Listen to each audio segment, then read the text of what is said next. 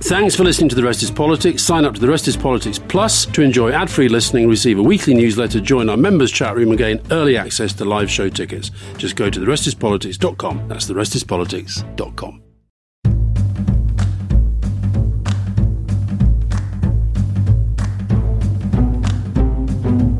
Welcome to another episode of The Rest is Politics Question Time with me, Alastair Campbell. And me, Rory Stewart. And this is all a bit muddled, listeners, um, because we decided last week that the best time for Rory and I get together was Monday morning in different continents as ever. But Monday morning has thrown up something of a unexpected development, which is Jeremy Hunt's going to make a statement later in the day. So what we're going to do is we're recording question time now, and we're going to steer well clear of Trussonomics and conservative mismanagement we're going to Q and A on lots of other issues, and then at the end of today, we will record the main podcast, which will be out before this one. I hope that all makes absolute sense. Rory's looking confused in his hotel room in Malawi, but there we are. So, are you clear, Rory, with what we're doing? I'm absolutely clear. We're not going to talk too much about Trussonomics. We're going to focus on exactly. other questions coming in on other issues, of which there have been well over a thousand questions coming in in about 24 hours. So, and you, of course, Alastair, being the hardworking one of this pair, the wise out of the more common wise, have been through all those thousand questions, haven't you? and I'll tell you one subject that comes up a lot, and that is the so-called Deputy Prime Minister for how long, Thérèse Coffey, and her role as Health Secretary. Let me just give you a flavour. Debs White Working in the health service, things are awful. Nurses and junior doctors are likely to strike. People are dying waiting for ambulances. There's no serious plan from government. This is going to impact millions over winter. Why isn't this higher on the news agenda? Oh, and what would a serious plan look like? Mike Foster, do ministers now completely ignore civil servants' advice? I'm really puzzled at Coffey's statements on allowing surplus medicines to be handed out on request, for unused antibiotics to be shared with friends, for pharmacists to dispense antibiotics to people whose medical histories are unknown. And this one, Jenny King. Should Thérèse Coffey be arrested for saying that she supplies prescription drugs to her friends? I mean, Rory, we have a health secretary who says she doesn't really care whether the nurses go on strike or not because they're going to get them from abroad. Good luck with that post Brexit. She says that she gives out antibiotics to her friends. She is going back on anti obesity and anti smoking strategies that I think most of us thought were good things to do. She is the one woman anti health coalition.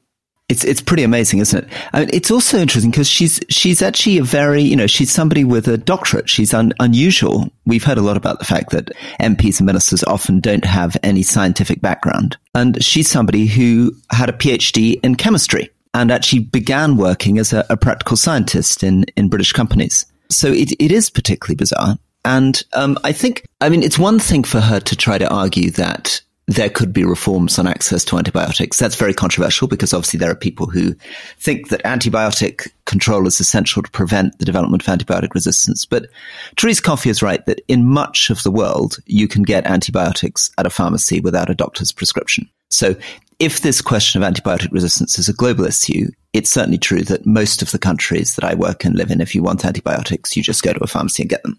That's one thing, which is to make a policy argument about access. But the second thing is for her to say that she's been handing out antibiotics to friends illegally at the moment before she's changed the policy. Exactly. But I, look, I, I, was having my usual swim this morning, and swimming alongside me in the medium lane was Dr. Jim Down, who's a wonderful chap, and he's also he's the guy I've mentioned before who's written two splendid books about life as a an intensive care consultant. But he said that he was explaining to me that if you go, for example, in some countries, he mentioned Greece particularly, you can get the antibiotics over the counter, but that they actually are no longer effective to the treatment of most things that historically antibiotics were treating. And of course, Jim O'Neill, who was a minister in the last government, um, might, might be a minister in the next Labour government as well, the way things are going. But he he's done this big review about the, the growing resistance to antibiotics. I just think it's an extraordinary thing for the health secretary to say. And I can't, I can't help thinking that if we weren't in the middle of this other sort of bigger economic and political convulsion, it, would that not be like huge news? The, the health secretary says it's okay to give medication without consulting a doctor. Is that not libertarianism gone insane? Uh, well, I think it. I think it would be huge news. I do think there's a very. I mean, all these things are tough and interesting debates, and as I say, you would have people from the World Health Organization and health ministers in many other countries backing her view that we're over restrictive on prescriptions in Britain. But I agree with you. That's a policy debate that we should be having openly. And certainly what she shouldn't be doing is saying that she's handing out antibiotics to her friends before the policies change. On antimicrobial resistance, I mean, it is an extraordinary thing. Between 700,000 and several million deaths a year are coming because bacteria are adapting very quickly to antibiotics. And we're having to move from these more broad spectrum, I think, to more narrow spectrum antibiotics mm. to try to pick up on these diseases. And some of that is to do with people not completing their prescriptions so that the drug learns during the course of the prescription to fight. But it's a very difficult thing to deal with because, of course, it's not something that is primarily driven by a small country of 70 million people. It's driven by the billions of people in the world and exactly whether people in South Asia or Africa, as well as in Europe, are completing their prescriptions.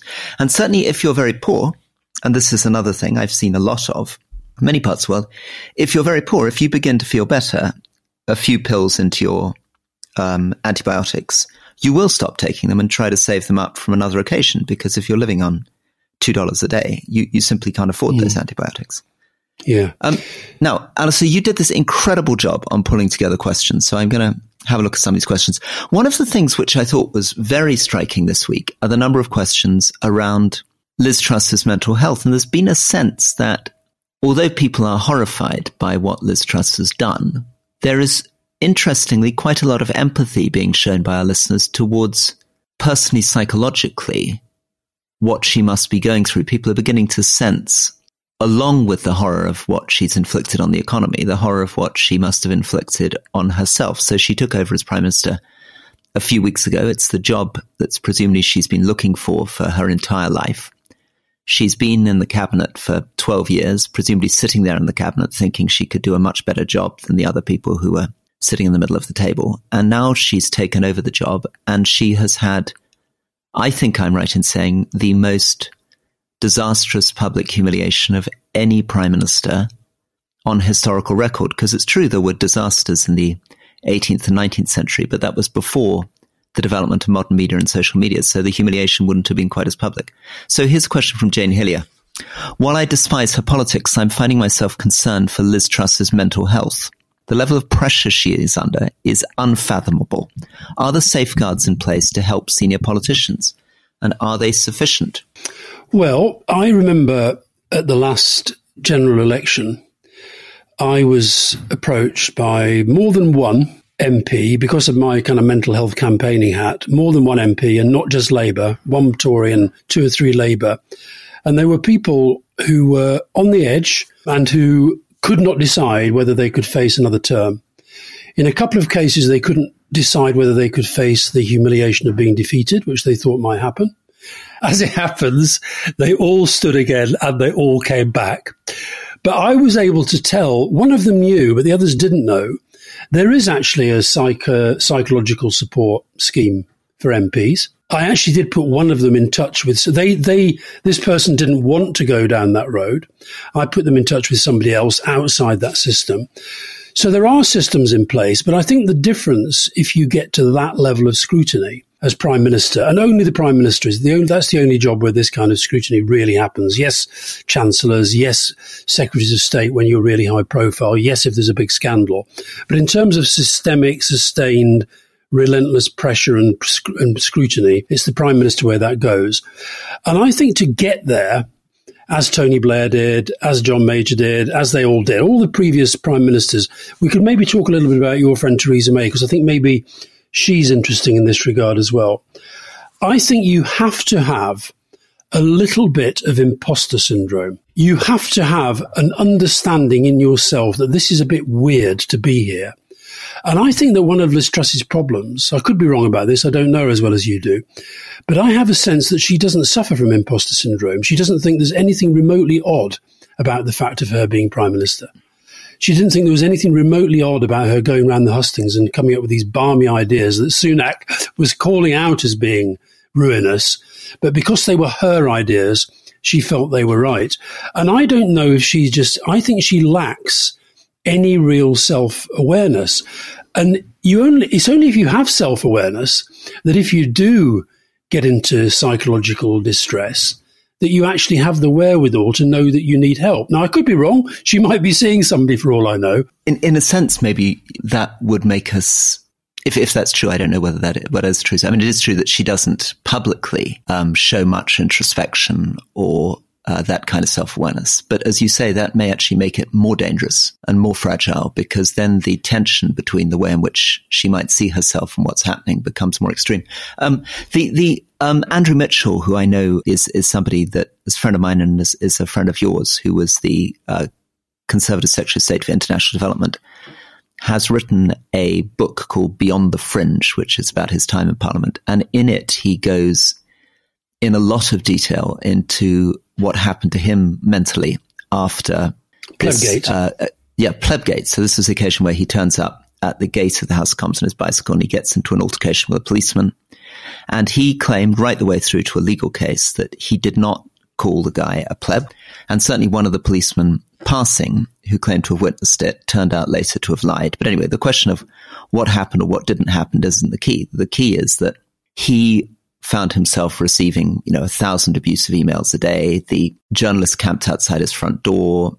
His elderly mother receiving abusive letters and people shouting through his letterbox. And he went into quite a serious two year depression. Mm. And there, there are other MPs that I know who there was an MP when I joined who very sadly threw himself under an underground train and by some mm-hmm. complete mm. miracle wasn't killed very shortly after the 2010 election. And one of the problems, actually, I think, for MPs going to counselling in the House of Commons or being honest with the whips is that they fear quite rightly that often colleagues hear and it affects their careers and their ability to get a job. There was another yeah. MP who was known to have had a breakdown in his ministerial office. And again, that kind of helped him. Mm. Actually, I spoke to Andrew quite a lot during that period because it is quite odd how Tory MPs seem to think that they can't trust me an inch when it comes to anything political, but they'll talk to me about the deepest secrets of their mental health. But, you know, I've, I've known Andrew for a long, long time. I'll tell you a funny story. When I was back in my days on the Mirror, I was asked to write a piece tipping six people for the very top in politics. This is way, way, way, way back before John Major became Prime Minister. And I tipped John Major, Tony Blair, Gordon Brown, Mo Mowlam, one other that I've forgotten, and Andrew Mitchell. and Andrew always says that, you know, I've got three prime ministers and a sort of legendary secretary of state who, um, who helped bring peace to Northern Ireland, bless him. Um, yeah, so look, and, and I, I, also do think, though, that Tony Madrid said as well, how much does a battering like the Prime Minister is getting affect a politician's self confidence? I know you need a thick skin in that job, but surely it must create self doubt in their ability to do the job. Um, and the, the, point I was making about Theresa May, Rory, is that, look, again, you can probably you know better than I do, but I always felt that with Theresa May, she did have imposter syndrome. I had a sense that she didn't maybe feel that she was meant to be there as the prime minister. And that may be what sort of made her come across sometimes as very unconfident and very unsure of herself. But that I think can make a certain sort of politician much more effective. I always felt with Angela Merkel that there was no arrogance to Angela Merkel because I think she woke up most days thinking, can't quite believe that I'm Chancellor for so long. And I think you need a bit of that. Yeah. Well, to tell us a bit about imposter syndrome. How is it you define imposter syndrome? Well, I, I think it's when you, when you feel, I think it's just a moment of checking yourself. I think if you're the very few people get to be prime minister, although with this lot at the moment, it's kind of by the end of it, most members of the cabinet will be prime minister because they're going to change them once a week, it would seem. But very few people get to be prime minister. And you obviously have to have very, very special qualities to get there.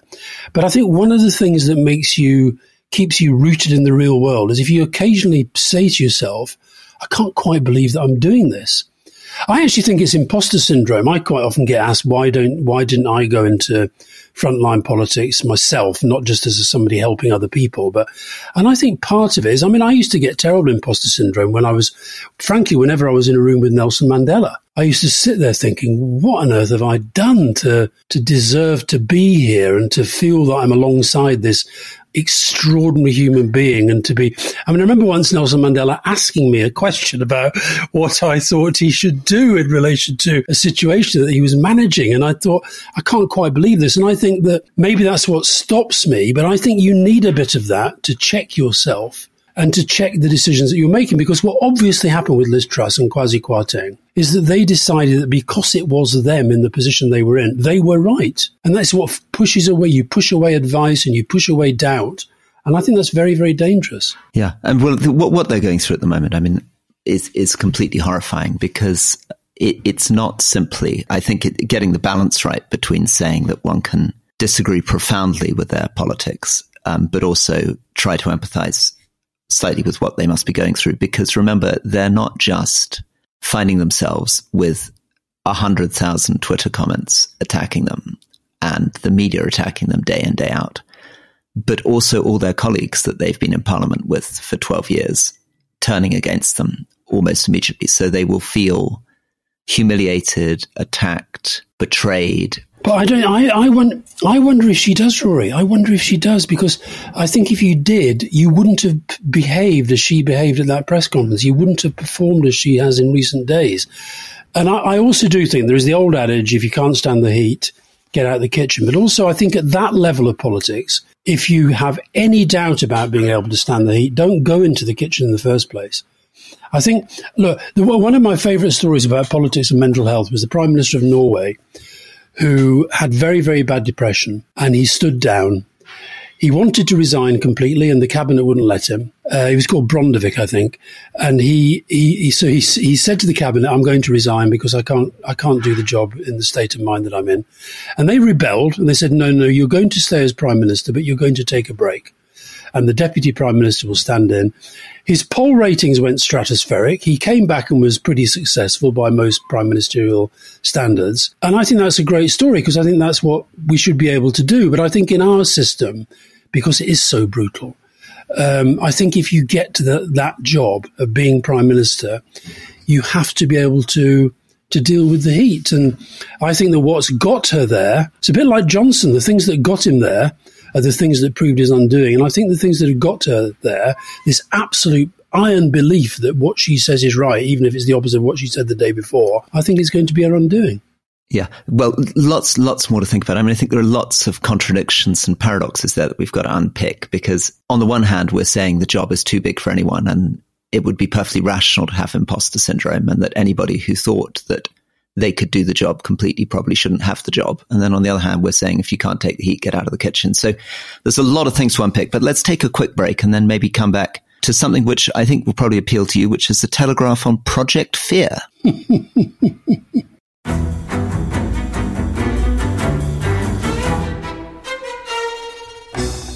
I'm Anthony Scaramucci, former White House Director of Communications and Wall Street financier. And I'm Katty Kay, US Special Correspondent for BBC Studios. I've been covering American politics for almost three decades. Welcome to The Rest is Politics US, brought to you by Goalhanger.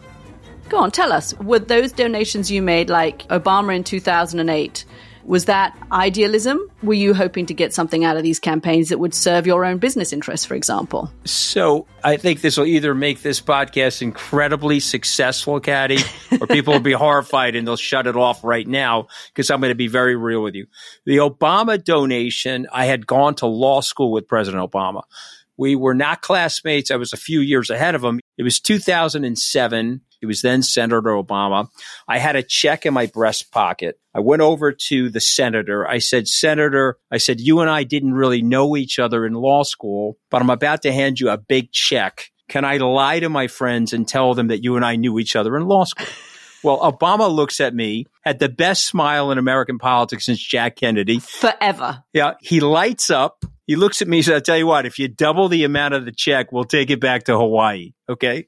And I looked at him. I said, You're done. I had another check in my pocket. I ripped it up. I doubled the amount of the check. And I'm going to tell you right now, I've been to more White House Christmas parties during the Obama administration than the Trump administration. In this pivotal year for the United States, democracy, and world affairs, Britain's biggest podcast, The Rest is Politics, is launching stateside. Uncovering secrets from inside the Biden and Trump inner circles and how they shape the world's most important economy, but also the global economy too. New episodes are released every Friday morning. Just search The Rest is Politics US wherever you get your podcasts.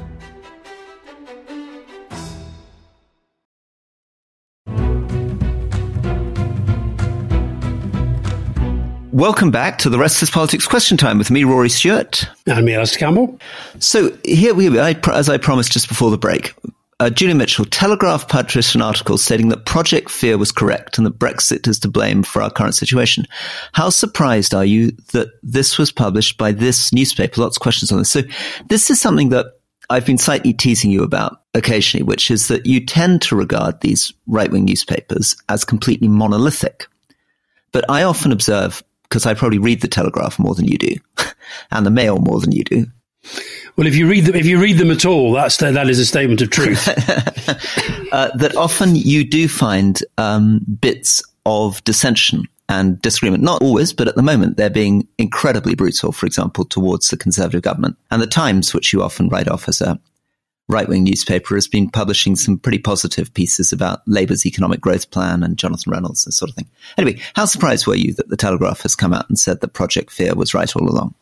Well, as you say, it's one uh, columnist, um, somebody called Warner, I think his name was. Um, is it Jeremy Warner?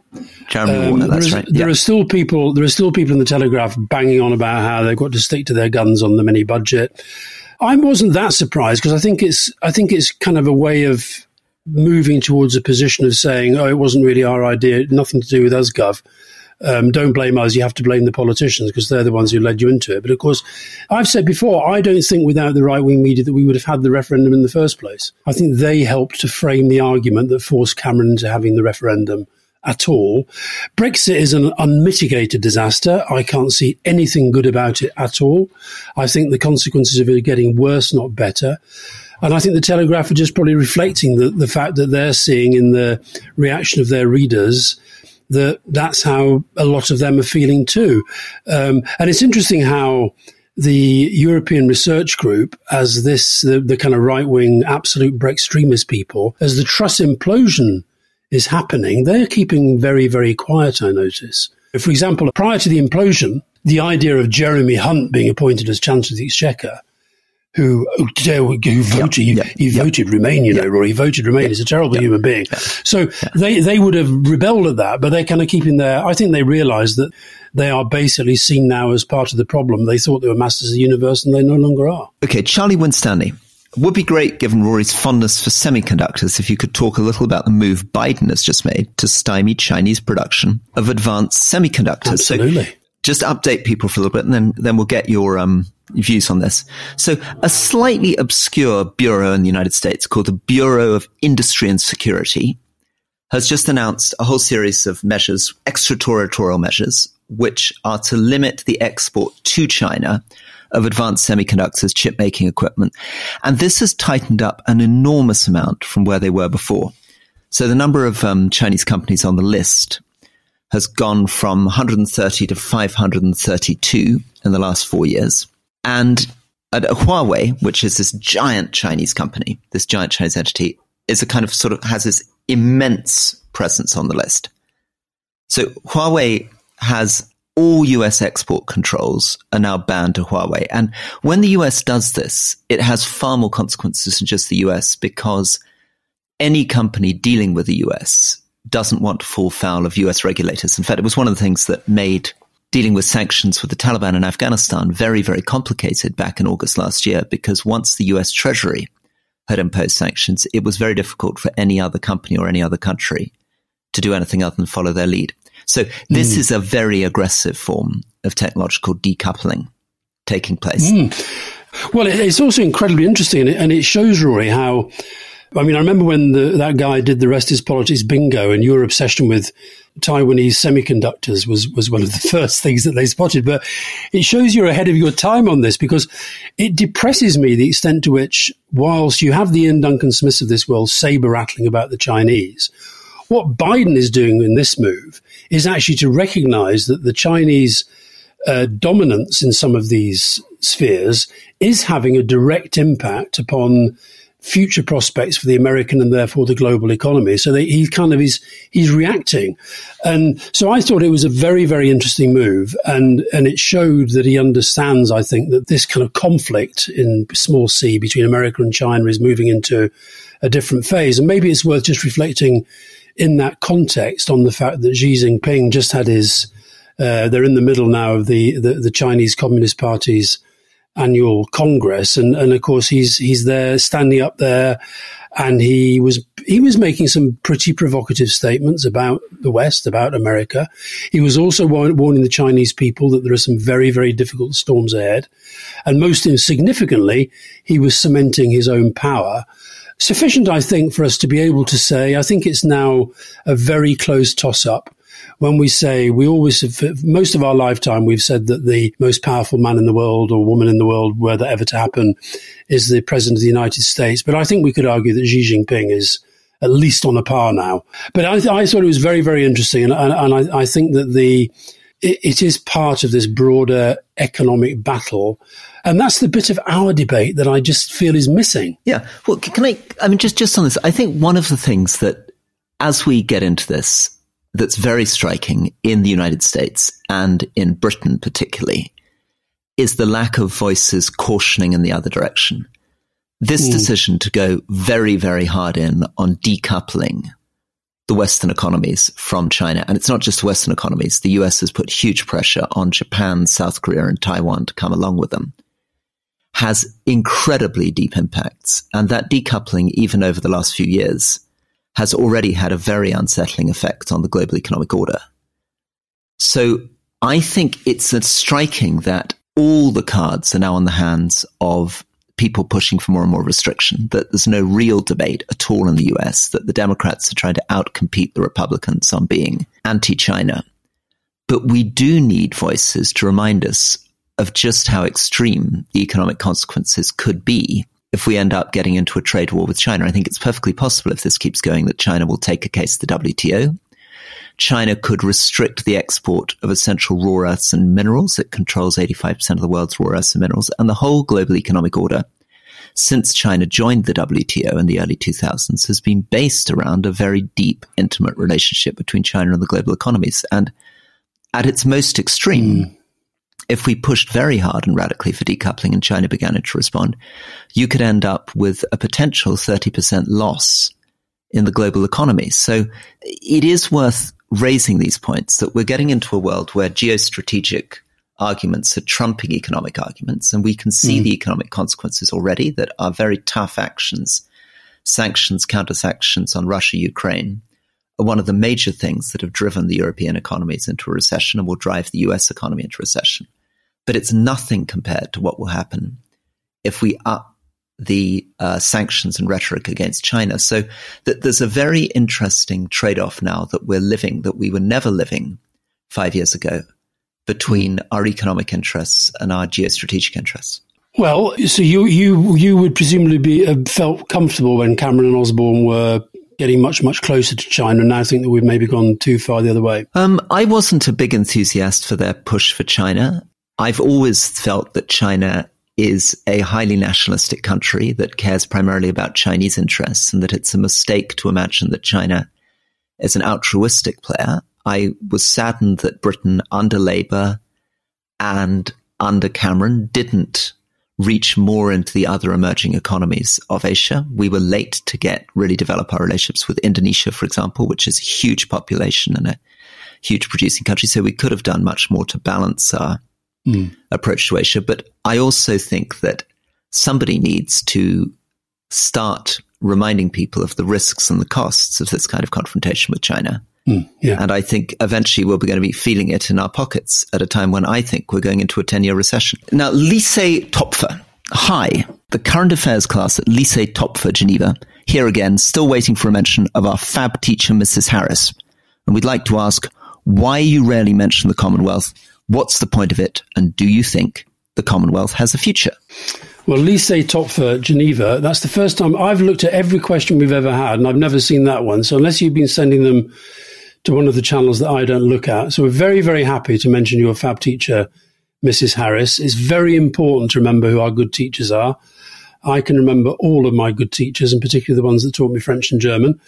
Why do we rarely mention the Commonwealth? What's the point of it, and do you think it has a future? Poor.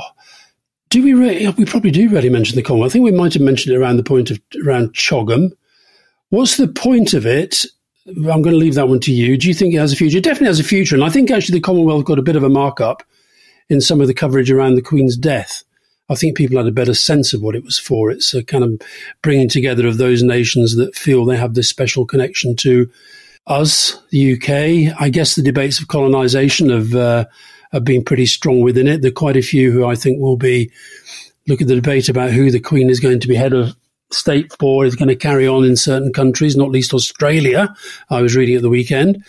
Um, but what do you think, Rory? You've had more to do with the Commonwealth than I have through your DFID work. So the Commonwealth began uh, obviously with a very ambitious idea that it could retain Britain's sphere of influence in places which were former British colonies. And of course, that model hasn't survived. It can't survive because nobody's interested in being stuck in an alliance with a formal colonial power. It's now expanded. It's now taken on countries which weren't part of the British Empire. Rwanda, for example, just joined the Commonwealth. Yeah. It's not a trading bloc, obviously, and it has much less power and influence than its creators imagined. India is obviously the most powerful expanding economy within the Commonwealth. And one of the problems is that India has never taken the Commonwealth that seriously. So when we talk about the size of the Commonwealth economies, we're often thrown off balance by India. Last time I checked, India had only two people in their foreign service focused on the Commonwealth at all. That's all said, I think it is another possible route for soft power. It's done some interesting things on education. It's done some interesting things on values.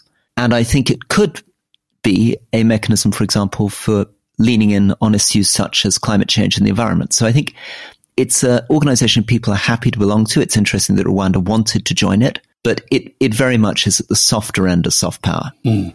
Christopher Wilson, fox hunting is still taking place under the lie of trail hunting. These people claim their vile sport is tradition. Is it time to put a final end to this barbarity? Now, I don't really know much about fox hunting or trail hunting, but is that true? Are they doing it under a different guise? So a, a lot of the time when you, you set off on a trail hunt and people, I, I don't hunt, but my understanding is that often when people are trail hunting, they will pick up the scent of a fox and the dogs will kill the fox. In, in Cumbria, a lot of the hunting was done on foot. It's not a sort of upper class pastime. It's the foot packs which go around Blencathra around the Lake District are often local farmers. But definitely many of the opponents of it are pointing out that foxes continue to be killed.